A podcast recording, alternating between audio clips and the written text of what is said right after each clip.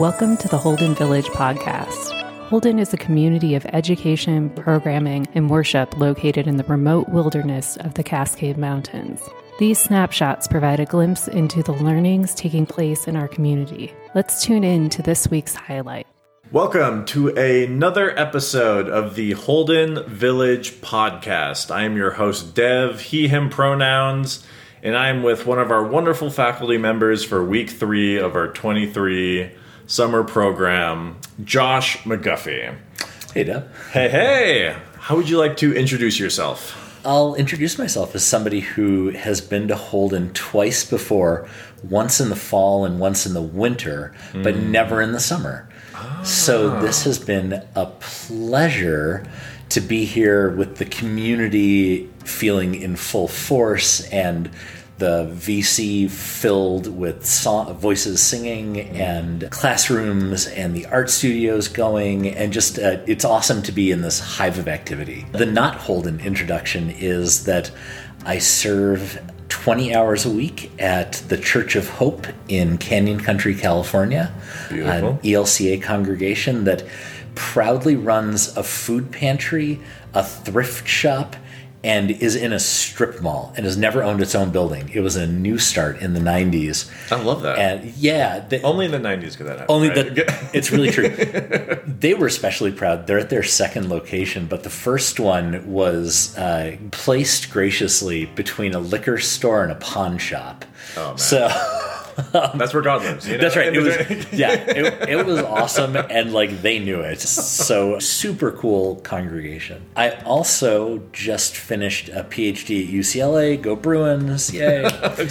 To Bruins. Yeah, well, I, actually, my heart. I did my master's degree at Oregon State, and that's where my heart is. So really, go Beavs. Um, but uh, Corvallis was just a spectacular place to live. But UCLA also awesome. So I teach history uh, as an adjunct faculty at Occidental College and at Moorpark College, both in Metro LA. So Wonderful. yeah, What are you teaching at the village this week?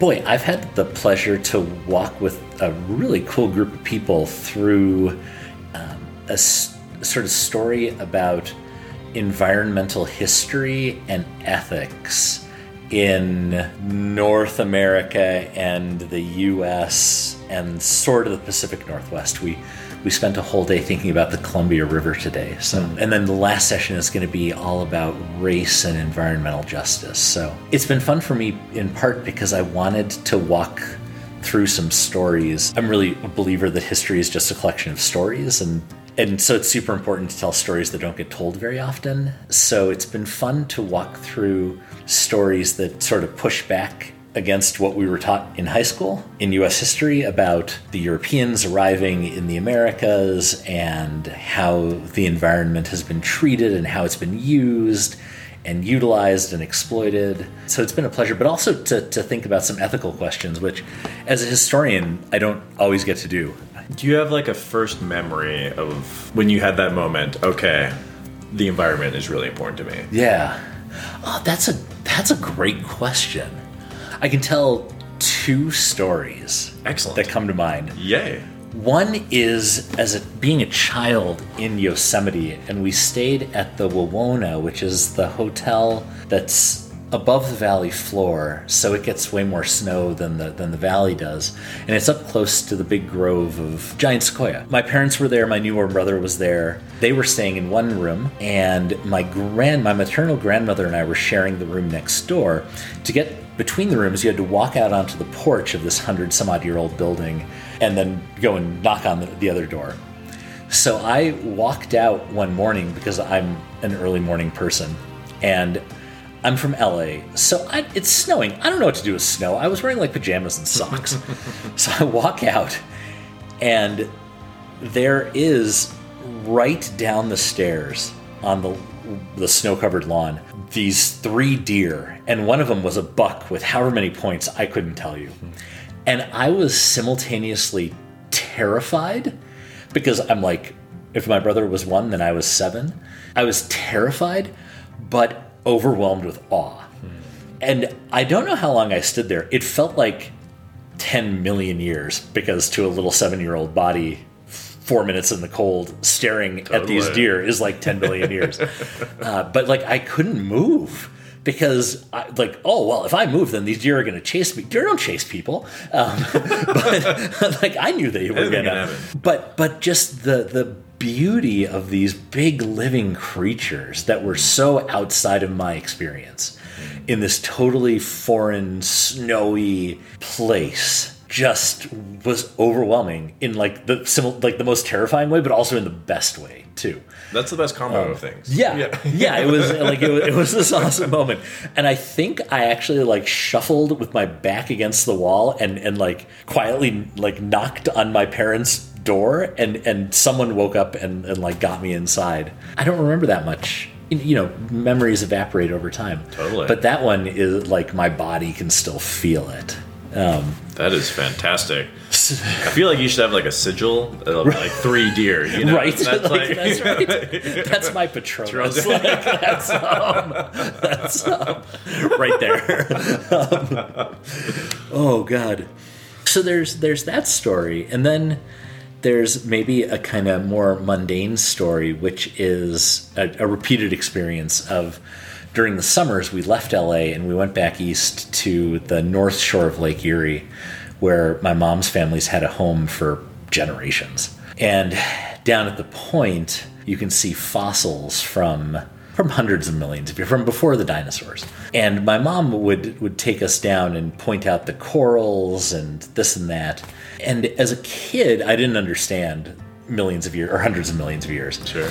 But as I went through college and took a couple geology classes, walking back down to that point and now taking my kids down there to point out the corals and you know dutifully dutifully pass on the, the memory, I continue to just be amazed by some fossils hanging out on the shore of Lake Erie that uh, you could easily walk over and, and never notice, but but they're there and they've been there and they're an invitation into this deep time that's just so much bigger than we are. So Humans, man, we're so small. yeah, yeah, right. Um, yeah, the journey to like embracing smallness is Right. um, it's it's a real thing, and it's it's a it's a bumpy and, and zigzaggy path, but uh, but Yeah. it feels like it's a good journey to take. Absolutely. When we're combining ethics with environmental awareness, what's one or two core principles that's the hardest to express or articulate, however you want to go with that? Yeah. Oh, that's super.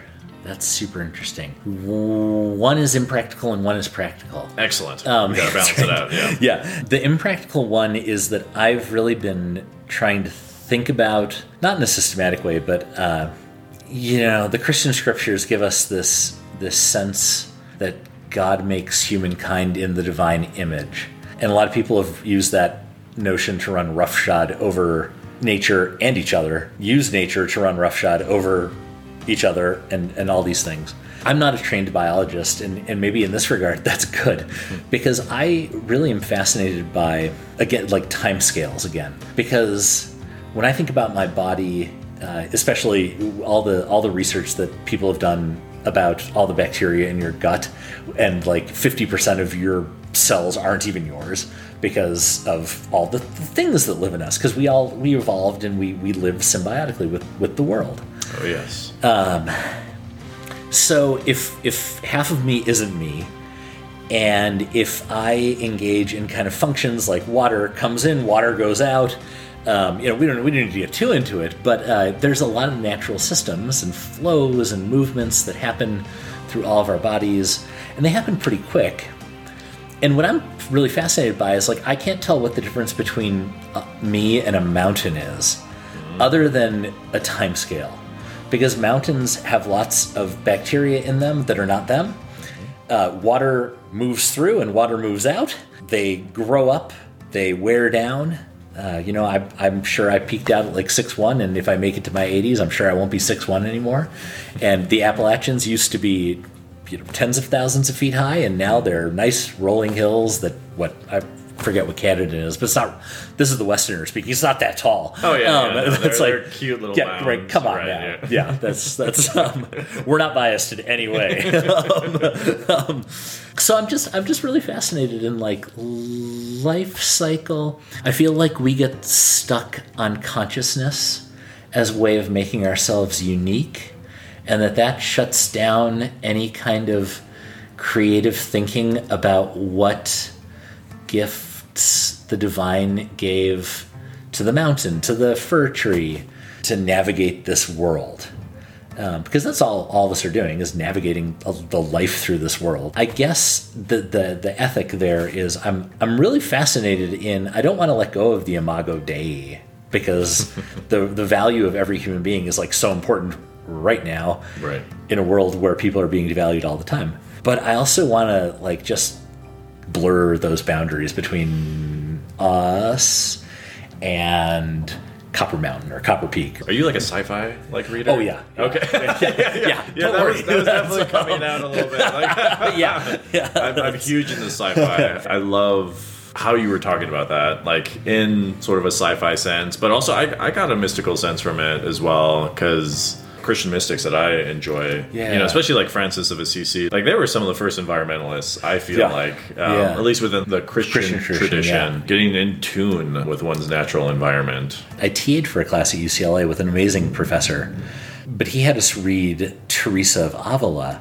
And she uses this water analogy to talk about like how you move through spiritual states.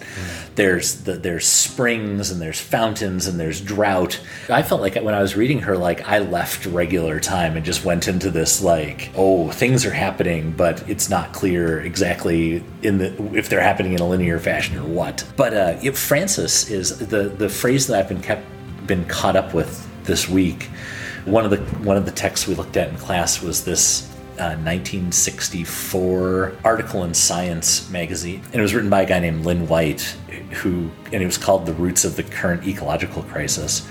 And he says it's Christianity. Like Christianity is the most individualistic religion that's ever existed. And this is why we have a crisis. but the response to this could also come from Christianity, and that's looking at Francis. Yeah. And White has this great line where he says we have to overthrow the monarchy of humans and get back to the democracy of all God's creatures. Hmm. I, I've read I've read this like a billion times to teach it, but somehow like the line leapt off the page this week. Hmm. Maybe so. Maybe it's the surroundings, or maybe it's just the who knows. That's sort of one ethic, which which has to do with like the the the person or the state of humankind and like the relationship with nature. The other one. The, the more practical one being the, the health of the Los Angeles River, which runs through it, and the uh, there was uh, Exide Corporation, which if, if you s- still go to like Home Depot and buy a car battery or, or, or a, any auto shop, it'll be Exide. Um, Exide Battery had a rec- battery recycling plant that spewed, amongst other things, lead into the air for decades. Oh, yeah. And j- just now, the state's Figuring it out. the state's no longer fighting remediation, and, a- and actually, the there's a push now to have become a have the neighborhood become a Superfund site. But that's not how the U.S. Environmental Protection Agency has usually thought about things like the tailings at Holden Village. Um, has thought about s- distinct, discrete spaces as Superfund sites, not a neighborhood with families living in it and children coming home from the hospital. That gets a little too complicated. There needs to be redistributive financial justice. Uh, I had a student stand next to me and look at the LA River and very lovingly ask, why don't they just spend the money and clean this up? And we stood there with that for a little while. And she finally looked and said, Oh, racism. and, and, and, I, and I just I just nodded my head. you know, one of the things I love about the Lutheran Church is that we have done a good job breaking down a lot of cultural barriers about justice and breaking down stigmas.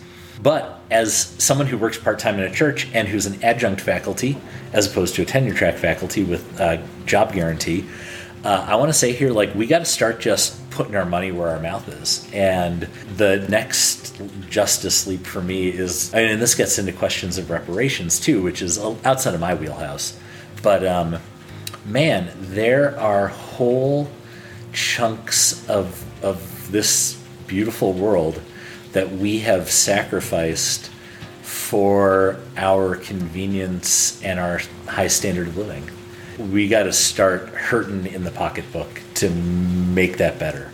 And I don't know how to do that, but I'm saying it. So in, in like 50 years when I'm dead, someone will be like, "Oh yeah, like that's thank God that like there's a new federal bureau that take I don't know. I don't know what how it looks, but um Well, they're going to find out that this podcast episode was the, the genesis of that's the- right. Yeah. No big deal. No big deal, right? you heard it here first. That's right. you know, the environment is such a huge arena. Are there are there specific terrains that um, are closer to your heart than others? Like I often like to think about it as like elementals, like Yeah. like water, Yeah. air, earth. Like Yeah. what's what what holds your heart No, most? it's it's Earth. My folks took us to Death Valley often as children, and we still go there uh, for for family vacations. And so there's something about just the vastness and the, the desert's not barren it's alive in its own wonderful way the the liveliness of the desert is like way different than the liveliness of the forest here in, in the cascades Yeah. exposed rock and sagebrush mm, that's, that's, that's that's it for me That's it. That's wonderful. that is it for me I love high deserts. Those Yeah. are like my favorite as a place Yeah. of worship. Yeah. As a place of also just like ego death. right Because in a in a desert, like the ego has nothing to latch itself onto. yeah yeah And in a mountainous terrain, like it just gets cut. You know, as, as a metaphor. Yeah, it's it's it's magnificent. I know I know it's not the same, but um, I've never been to Egypt, but that that's one of my favorite things. If you read sayings of the desert fathers and mothers, is uh, just the travel. Like when they, they you know they, they have their hut or their cave, and then but then they go into town to interact in some way, and then head back out. Or the, the you know the disciples of whatever Abba or Imit is will, will walk out from like then he, they traveled up from Scetis and you know visited with Abba Moses for you know a week or whatever. Um, I, I love to think about that. The, the traveling doesn't oftentimes make it into the story, but it's like you have people just packing across the desert with whatever they can carry. That's hardcore. to, yeah, to, to go and experience ego death with some grizzled sage. Um, there's something that grips me about that. Um, Oh, same, same, same. oh, wonderful. I do want to bring it back to Eden is calling. yeah. Um, and just get like some very specific articulations of Yeah. like what that means to you. Yeah. I would love to stand on the LA River in East LA and South LA and uh, see a renewed landscape and hear the river singing Eden's song in a place that has been devastated by waves of industrialism, deindustrialization, Amazon distribution centers, diesel pollution. Like that would be an amazing place for Eden to hear Eden call. It's raining now. I uh, would love to hear the rain in places where there is dryness and drought and where people don't have access to clean water. We drove from LA to, to Chelan and we went up the five and we drove past communities in the San Joaquin Valley of California where you can't buy clean water. Uh, and so, what an amazing call of Eden to be able to go up the freeway or take a train. Wouldn't that be better? Um, hey, take a train um, past places where people are drinking clean water. There are so many narratives of scarcity and fear and apprehension. And climate change became something that's on the forefront of our minds. So just to have, to not deny or run away from all those things, but to still be able to live with an abundance of spirit and relationality and community to be in the garden even when it feels like the world's on fire so that's that's more of an internal vision i i wish i had a little more eden inside of me and i wish that i could be at my best more often be joyful amid the abundance with with like friends and family and all that that kind of thing At the heart of everything is a song. Yeah. And that's what, you know, civilizations used to honor. Is the hearing of that or the the listening. Oh, that's a Um, super fascinating like perspective. I'd like to, yeah, yeah, Yeah. and even like in like meditative traditions, it's an inward listening Mm-hmm. Yep. more than anything else, and so that sense is actually highlighted more than any other sense. Yeah. one of my favorite traditions in the world, the Amarcha, they talk about how spirit gets into matter Mm-hmm. or like gets densified into you know human Yeah. humanness, human Yeah. density. There's a a series of interfaces, Interesting. and those are what the senses are. Oh, and the cool. first that first interface is sound. Okay. Um, and it's interesting because the ears is the first organ to develop in the wound and the last to die. And so it's like Oh. that beginning and end of all processes. Yeah. Um, so anyway, that's that's me geeking out on that, No, no. also just being Yeah. loving hearing you Oh. talk about that. You know, I'm so glad you said the one of the, my second year of seminary was like a was tough sledding for me, like just emotionally and for a lot, like for a bunch of reasons. Um, there were like 10, 12 people who got together for Taizé in one of the houses, just on couches like this, and we sang and we sang in parts, but we had 30 minutes of silence in the middle. And I, as you were saying, like I have never, I don't think I've ever heard like I did in that silence after like 30 minutes of, of song in parts where like the there's the energy and, and you know every like but like the silence that's I want to say that's like the only time in my life where I've been able to have a discipline of silence. So as you were describing that, like it's like that's why that worked. that's, um, that's it's about hearing. It's not like the silence is not the thing. It's about like tuning your ear, like your ears being in- Right, because it's always there. Yeah. we just forgot to listen. Yeah, yeah, yeah. or didn't like think it was important enough Uh, right, to like exactly. listen and to have a, a time in the space. It's like, oh, that okay. So thank you. That's that's like, oh, I need to think about this a little more. Um, yeah. Thanks for for blessing the village with your presence, and thanks for doing the work that you do. it's been a joy to be here. So thank you. Thanks for joining us. Be sure to view the links in the description for more information or visit our website to find out more about the village.